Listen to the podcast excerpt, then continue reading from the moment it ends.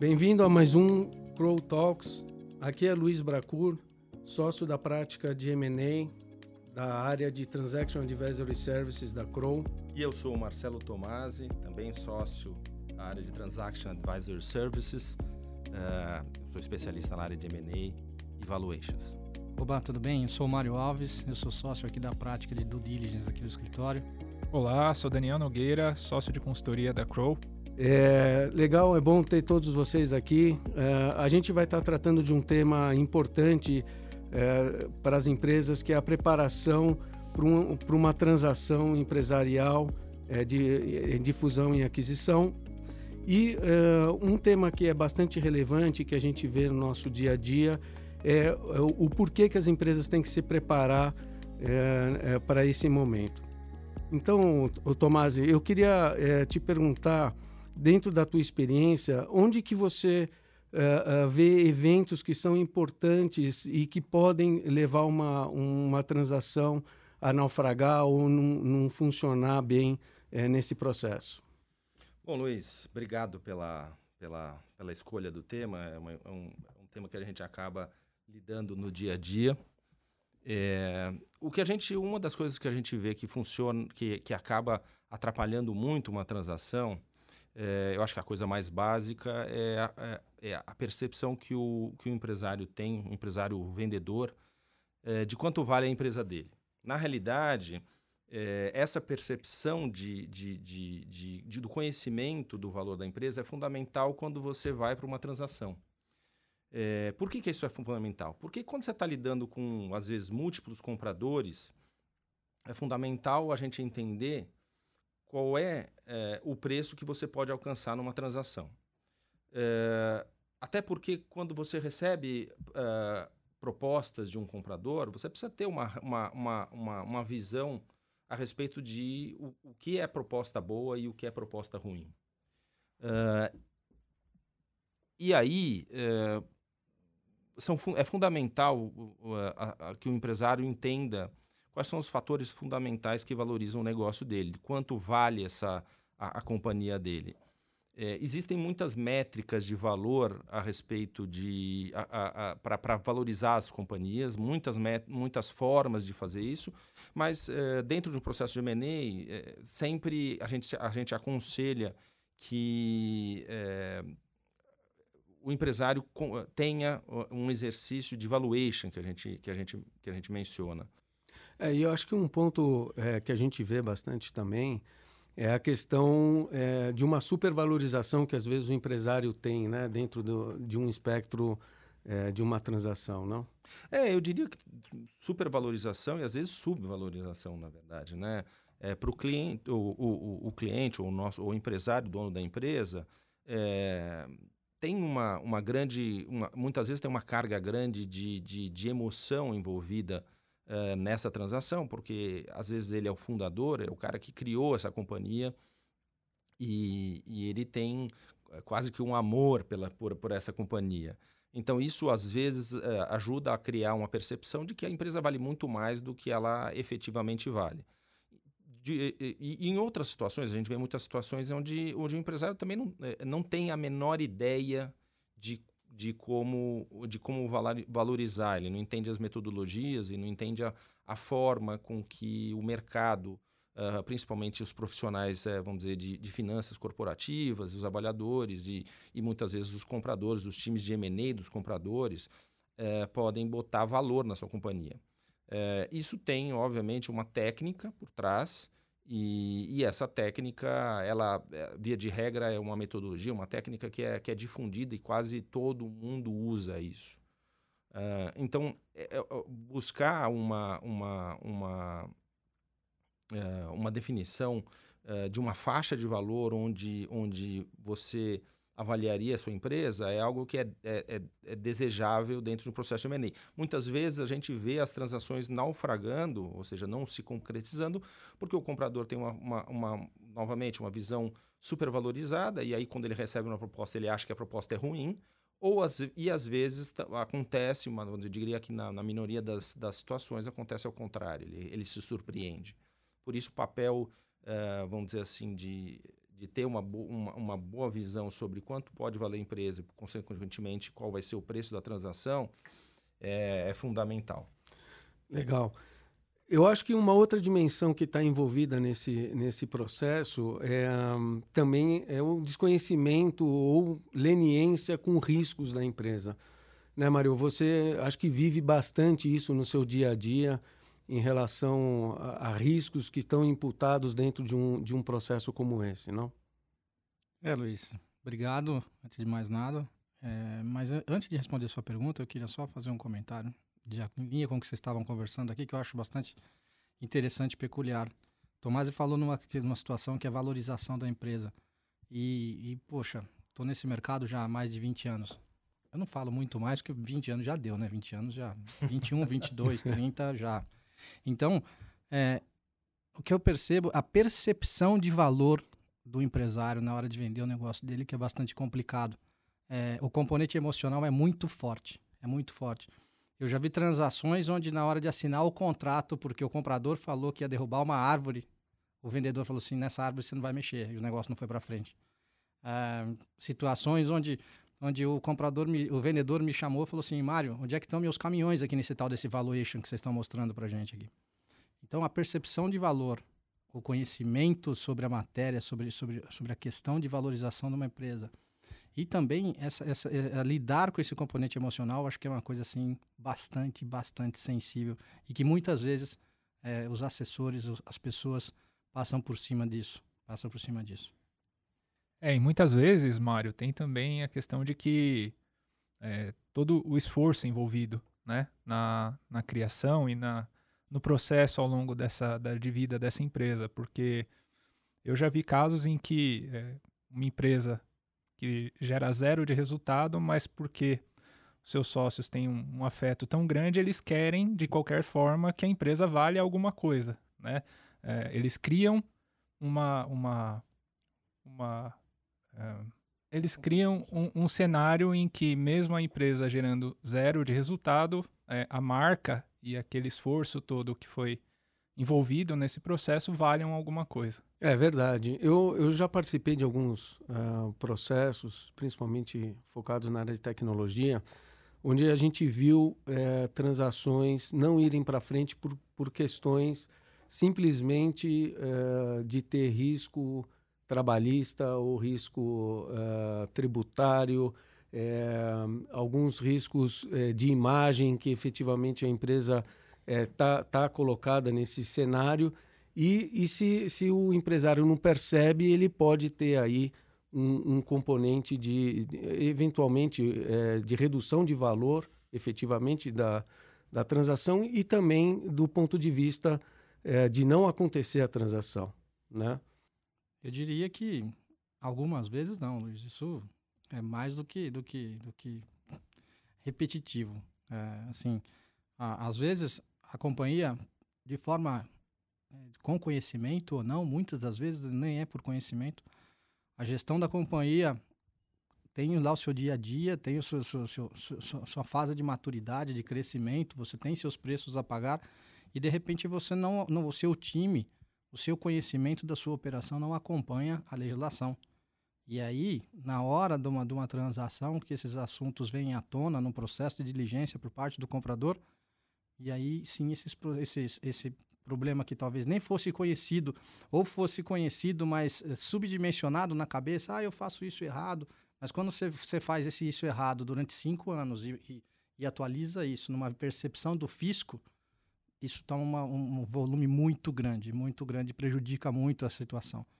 Então, é, o ideal seria um, cenário ideal. Eu sei que o mundo de transações é um mundo que acontece de hoje para amanhã cada vez mais com a, com a facilidade de acesso de, de, de, de, de assessores, um mercado muito mais sofisticado hoje em dia na área de transações, você tem, você é, é provocado todo santo dia no, no, no, mundo de transações.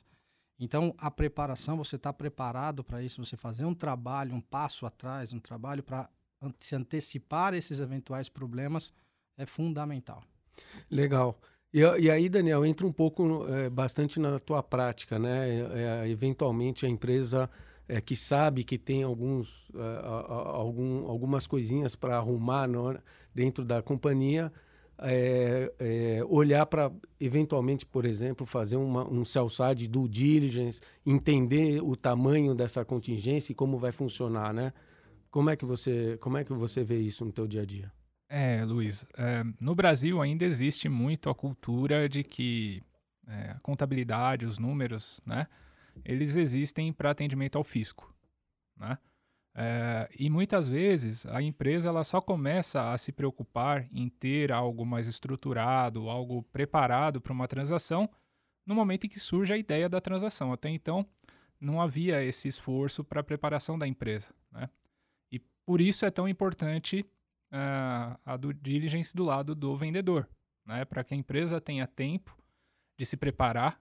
É, a gente sabe que hoje, como a contabilidade justamente é utilizada muito para atendimento ao fisco, é, muitos ajustem, ajustes podem ser feitos para que é, a contabilidade reflita de fato a situação da empresa no momento de uma transação. É, muitas empresas ainda no Brasil, muitas companhias ainda no Brasil, possuem diferenças entre a contabilidade, que é uma informação oficial, e as informações gerenciais. Ou também, às vezes nem tem, né? Ou às vezes nem tem contabilidade. A gente já passou por muitos casos em que, principalmente no middle market, né? É, em que as empresas vão é, a mercado buscar um, uma, uma companhia e a companhia nem contabilidade tem. Né? Então, é, esse trabalho de preparação, de esse esforço, ele é necessário uh, a partir do momento que o, que o empresário ele cria essa ideia de vender um negócio. Né? Então, ele precisa de fato se preparar, se adequar e adequar os seus números a tudo isso, essas diferenças entre informações contábeis, gerenciais, a eventual ausência do balanço. Então, é, é muito importante que uh, os empresários, de fato, comecem a se preocupar com isso antes de, uh, do momento da transação, porque aí já é mais difícil, aí a gente já está falando do momento de, da diligência de fato, e aí, uh, se o, o, empresário não possui dados, não possui informações, não tem nenhum balanço né, correto, isso pode virar um desafio muito grande no momento da, da transação. É, ou que não conversa com o controle gerencial, né? Que às vezes eh, esse detalhamento vai de uma maneira bem, é, é, se não tiver bem estruturada, pode gerar aí um, um, um, um potencial é, desmobilização do processo, né? E Tomás, a gente vê muito isso no processo negocial também, né? Às vezes, é, é, coisas é, como risco de reputacional para o comprador ou para o investidor. Esse tipo de, de situação também é bastante comum ter impactos é, ao longo do, do processo negocial quando efetivamente a transação avança, né? Sem dúvida, Luiz. É, o, que o, o que o Mário e que o Daniel mencionaram são fundamentais. Quer dizer, às vezes você tem. É, no Brasil é muito comum a prática, vamos dizer assim, às vezes o desconhecimento e uma prática tributária menos ortodoxa. É, o que acontece é que muitas vezes a gente já, a gente já teve várias situações, eu não sei se provavelmente se você se lembra de uma situação, acho que é a mesma que eu estou lembrando aqui, sem dúvida, onde a gente estava num processo de diligência, lá no final da transação, a gente trabalhando com assessores do vendedor, e lá no final da transação tinha um tinha um, um a transação praticamente feita tinha uma um ponto onde uh, essa grande empresa de, de capital aberto uh, adquirindo essa companhia, uh, vamos dizer assim, de, de middle market, de, de, que foi criada por, por empreendedores, descobriu que tinha uma, uma questão que gerava, vamos dizer assim, uma exposição de, de reputação para essa companhia, para essa companhia de capital aberto. O negócio estava praticamente feito, ele se desfez naquele ponto, exclusivamente naquele ponto, porque além de além de da preocupação do risco e de quantificar o risco, vamos dizer assim, uh, no preço, tentar ter garantias para resolver a questão do preço, é, o, o, comprador também está, muitos dos compradores hoje estão preocupados com, com sua reputação.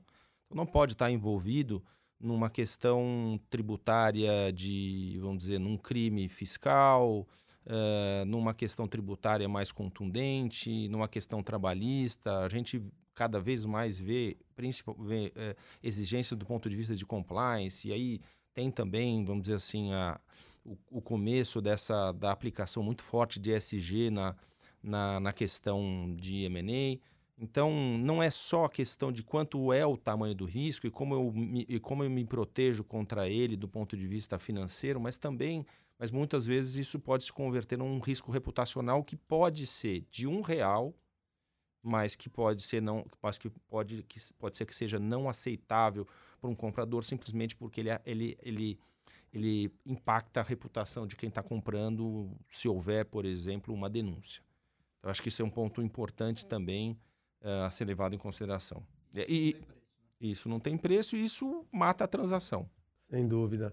É, eu, eu acho que é, essas características são características importantes que, enfim, o, o empresário que está sendo abordado no mercado está é, olhando para um processo é, transacional, seja para buscar investimento, seja para vender a companhia, é, tem que estar tá sempre muito atento e minimamente estruturado para fazer esse processo de uma maneira, eh, vamos dizer, que, que agregue valor para o empresário, né? É, e, e, e, aquelas questões que a gente uh, acaba vendo de estruturas societárias muito complexas, é, que acaba gerando um, um, certo desconforto do lado é, do investidor ou do comprador, principalmente quando não tem tem uma ausência de regramento mínimo entre, entre os sócios, tem muitos sócios, enfim. Como, como, que, você, como que você vê essa situação? É, então, é, a gente já viu situações, várias transações em que isso foi um empecilho ou, ou até, vamos dizer assim, foi necessário é, um trabalho de estruturação prévio ao fechamento da transação.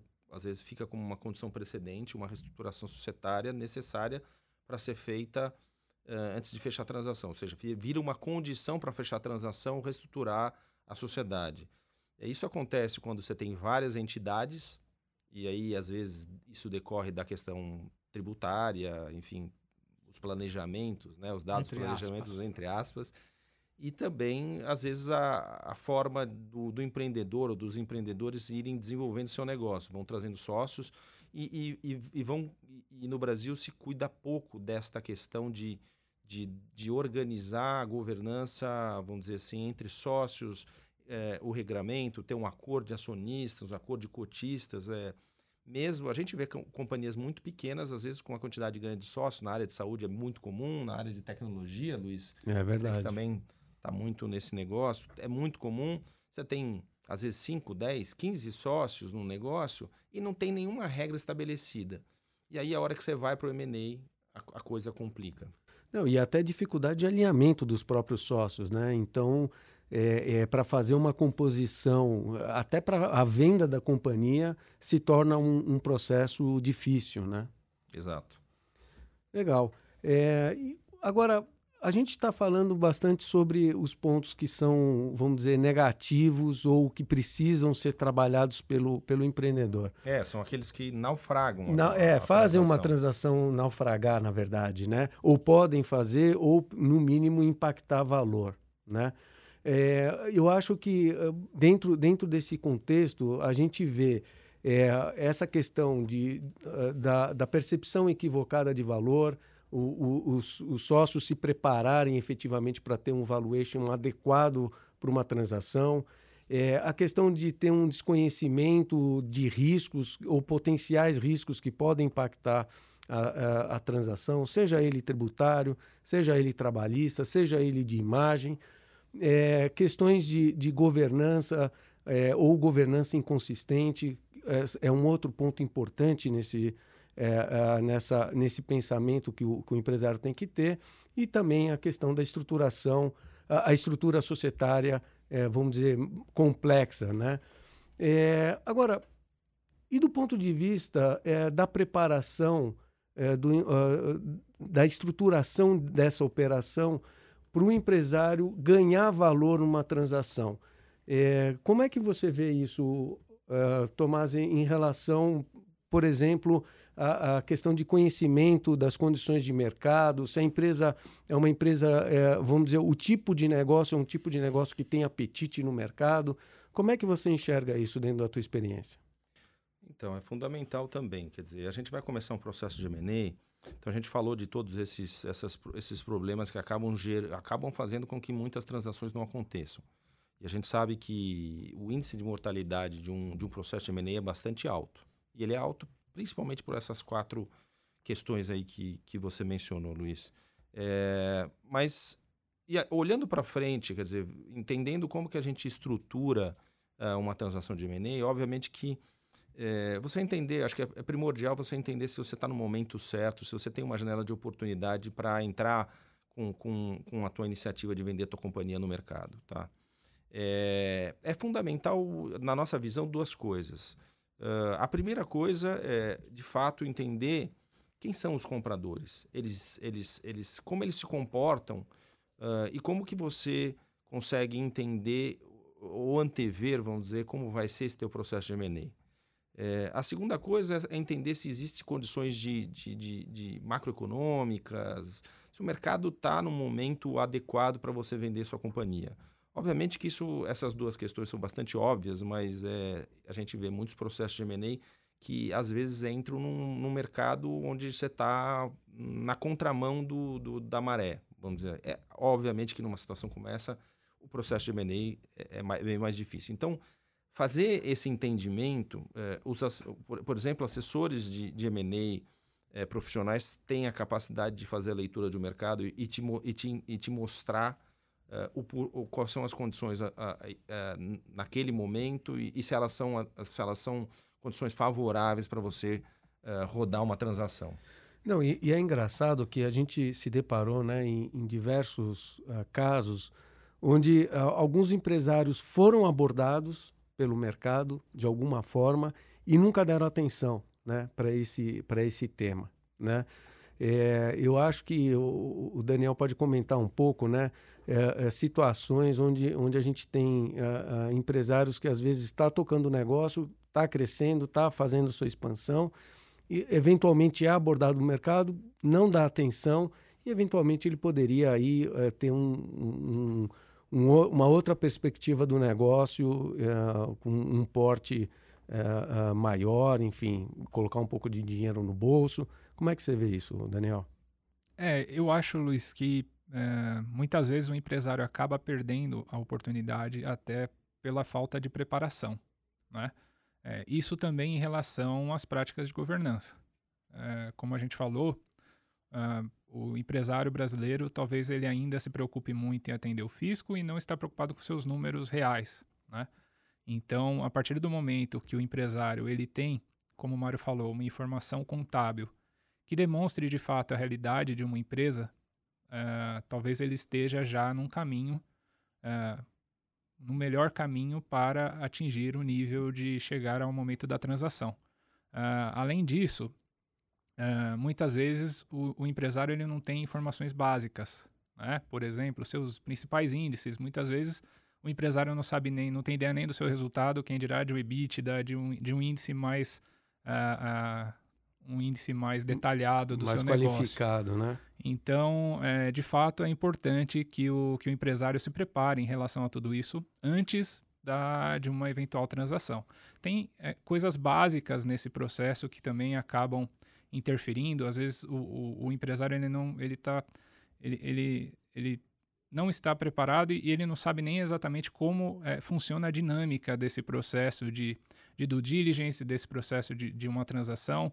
Ou seja, muitas vezes ele trava mesmo na hora de, de separar documentos, de preparar as informações necessárias ali para o processo que envolve uma transação. Então, é, é, é, bastante importante que o empresário se preocupe mesmo com esses detalhes para que quando chegar no momento de uma transação ele não perca a oportunidade. É, e eu acho que você vê muito isso, né, Mário? É, esse processo é, de diligência que eventualmente leva aí uns 40, 50 dias, né? É, é, entre, entre você começar um, o, o, trabalho, é, finalizar e, e, o empresário efetivamente está preparado nesse, nesse, nesse processo, né? É, Luiz, se você me permite, assim, é, acho que você falou uma palavra, uma palavra muito bem colocada aqui, que é a diligência por si só, ela, a, ela não é autossuficiente. O fato de ter feito a diligência, você não está, se você está falando em preparação para uma transação, O fato de você ter feito uma diligência prévia não, é, não, não significa que você está preparado. A diligência é parte de um processo, um processo muito mais amplo, um processo de negociação muito mais amplo, no qual você realmente tem que é, ter ciência de, do, que, que, do que, que você tem, o que, que você quer e aonde você quer chegar. Essa, essa, essa visão geral do processo é o que te, é o que te faz, te facilita a tomada, as tomadas de decisões melhores.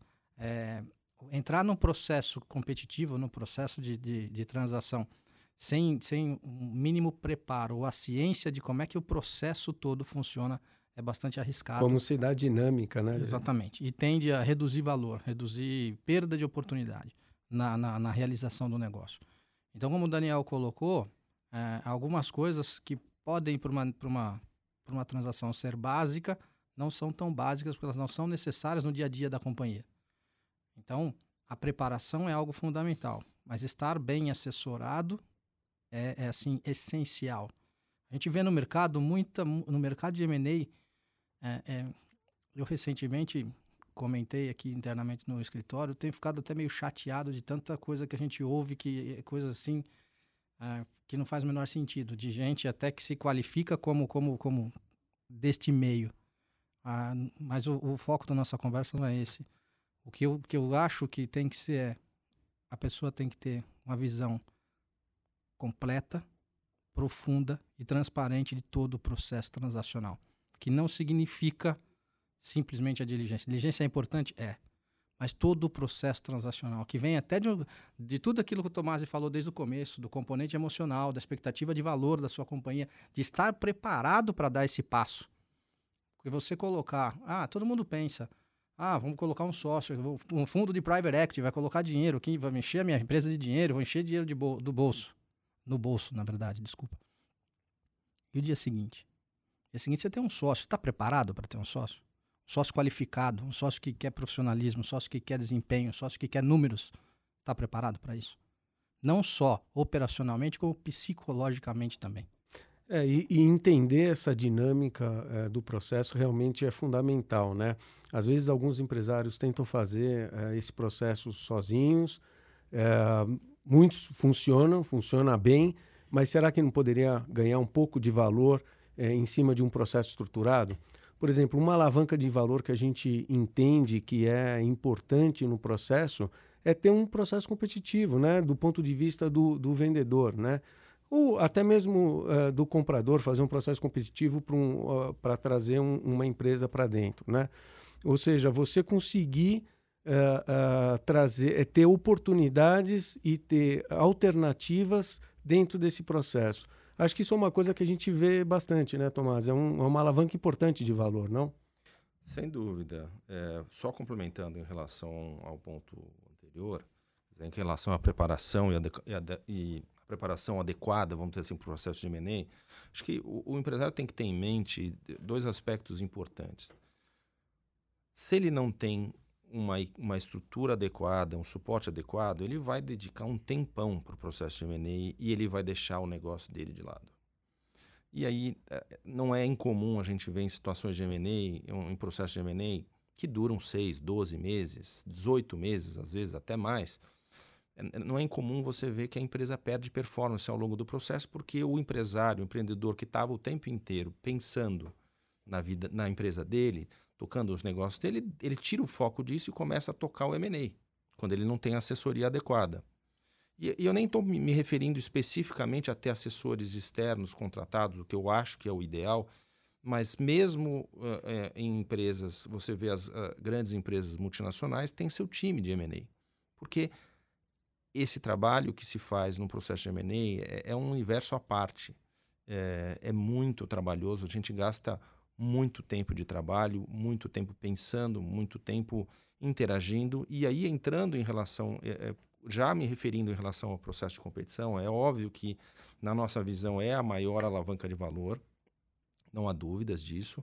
Você pode fazer, você pode fazer uma boa preparação, você pode ser, ter uma percepção clara de valor do negócio, você pode ter é, uma visão clara do apetite dos compradores, você pode é, estar bem assessorado, mas o processo de a, a, você colocar um M&A no processo competitivo é, é, a, é a maior alavanca de valor no sentido de que você cria fricção competitiva, você, você cria uma uh, a possibilidade de ter várias propostas, você cria, a, a, vamos dizer, a, a condição de poder escolher o caminho que você vai trilhar, se você consegue organizar de uma forma adequada e conduzir de uma forma é, profissional e, e, e, eficiente várias frentes de, de, de, de, compradores ao mesmo tempo. Isso acaba gerando, na nossa visão, é, a melhor situação para valorizar a tua companhia.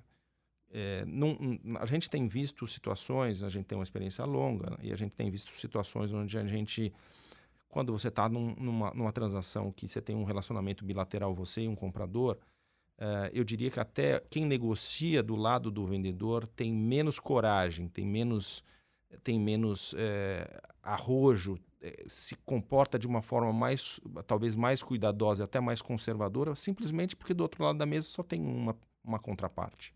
Quando você tem algumas contrapartes, é, eu, eu, diria que você tem aí, do ponto de vista, até do ponto de vista técnico de negociação, você tem a melhor situação. Por isso, de fato, a competição, na, na minha visão, é, é, é, o caminho que, via de regras, 99% das transações é, devam estar se direcionando. Não, e, e o, o, o, que a gente vive bastante em relação a isso também não é simplesmente você trazer um monte de empresa, né? Precisa ter uma certa estruturação, né? Para ter compradores efetivamente que façam sentido para um, um processo competitivo, né? E, e a, a, o sequenciamento desse, desse trabalho também é fundamental, né? Porque você conseguir, vamos colocar os cavalinhos, né, correndo no, no, no numa corrida, né? É, se você não coloca todo mundo mais ou menos no mesmo passo, né? É, fica difícil de administrar é, todo, todo esse processo. Sem dúvida, sem dúvida. E, e, eu acho que isso, ligado com a questão de, de, de você bem, ser, ser bem assessorado, que o Mário comentou, vamos dizer, na medida que você coloca isso no processo competitivo, é mais, cada vez mais importante você ter boa assessoria, um bom suporte para o teu processo, porque você vai multiplicar trabalho, basicamente. Exatamente. Eu lembro da, eh, de um caso que você deve lembrar também, onde a gente assessorou é, é, do ponto de vista uma empresa onde é, chegou num processo final com compradores interessados e realmente a empresa conseguiu alavancar o valor do, do, do, negócio superior ao nosso valuation, né? E, enfim, realmente é algo que, que faz a diferença. É, acho que Mário, Mário e Daniel também devem uh, ver situações onde, onde existe, onde eles estão operando, vamos dizer assim, com mais de um, com mais de uma frente de negócio, onde, onde na realidade eles estão trabalhando para um comprador e, e, e sentem esta esta preocupação do comprador de se comportar cada vez mais de uma forma mais eficiente, mais mais mais uh, vamos dizer, mais bem posicionado, porque sabem que tem outros compradores no processo. Sem dúvida, sem dúvida. É outro, é, desculpa, mas é outro game. É outra, outra situação. Quando você participa de um processo competitivo, uh, o posicionamento, a estratégia, a, a, a, forma, a postura e a, e a, e a, a forma de reação do pessoal que está assessorando ou da companhia que está sendo colocada a venda é completamente diferente. É, é como se fosse assim, é, é, é, a tempestade perfeita, é o sonho, é o sonho de consumo, de todo vendedor conseguir fazer um player competitivo com, com competidores qualificados, competidores que realmente estão interessados em, em, em, seguir com o negócio, têm interesse no negócio. Isso é, é isso é, é, é o supra-sumo. É, a gente, a gente, a gente tem, a gente vive na pele na hora de fazer diligência um cenário completamente diferente quando a gente está no processo competitivo. Não, e eventualmente ele até algumas coisas que são apontadas na diligência são meio deixadas de lado quando obviamente não são impactos importantes, são até deixadas de lado eventualmente dentro do, do processo de valuation, né? Isso é um teste para todo mundo, né, Luiz? É, é, é, esse, esse talvez o Tomás é o cara mais especialista para falar disso aqui. Eu vou me atrever a, a entrar na seara dele mas é o teste de, de, de, de, vai até onde o, o teste de limite de todo mundo. O quanto você está realmente com vontade de comprar esse negócio. Se é uma, um processo estratégico, eventualmente Exatamente. põe um pouco da sinergia dentro do preço. O quanto né? você o quanto você está disposto a, a, a, a, administrar algumas situações que numa, numa outra situação, você tivesse sozinho com o vendedor, você trataria de outra forma.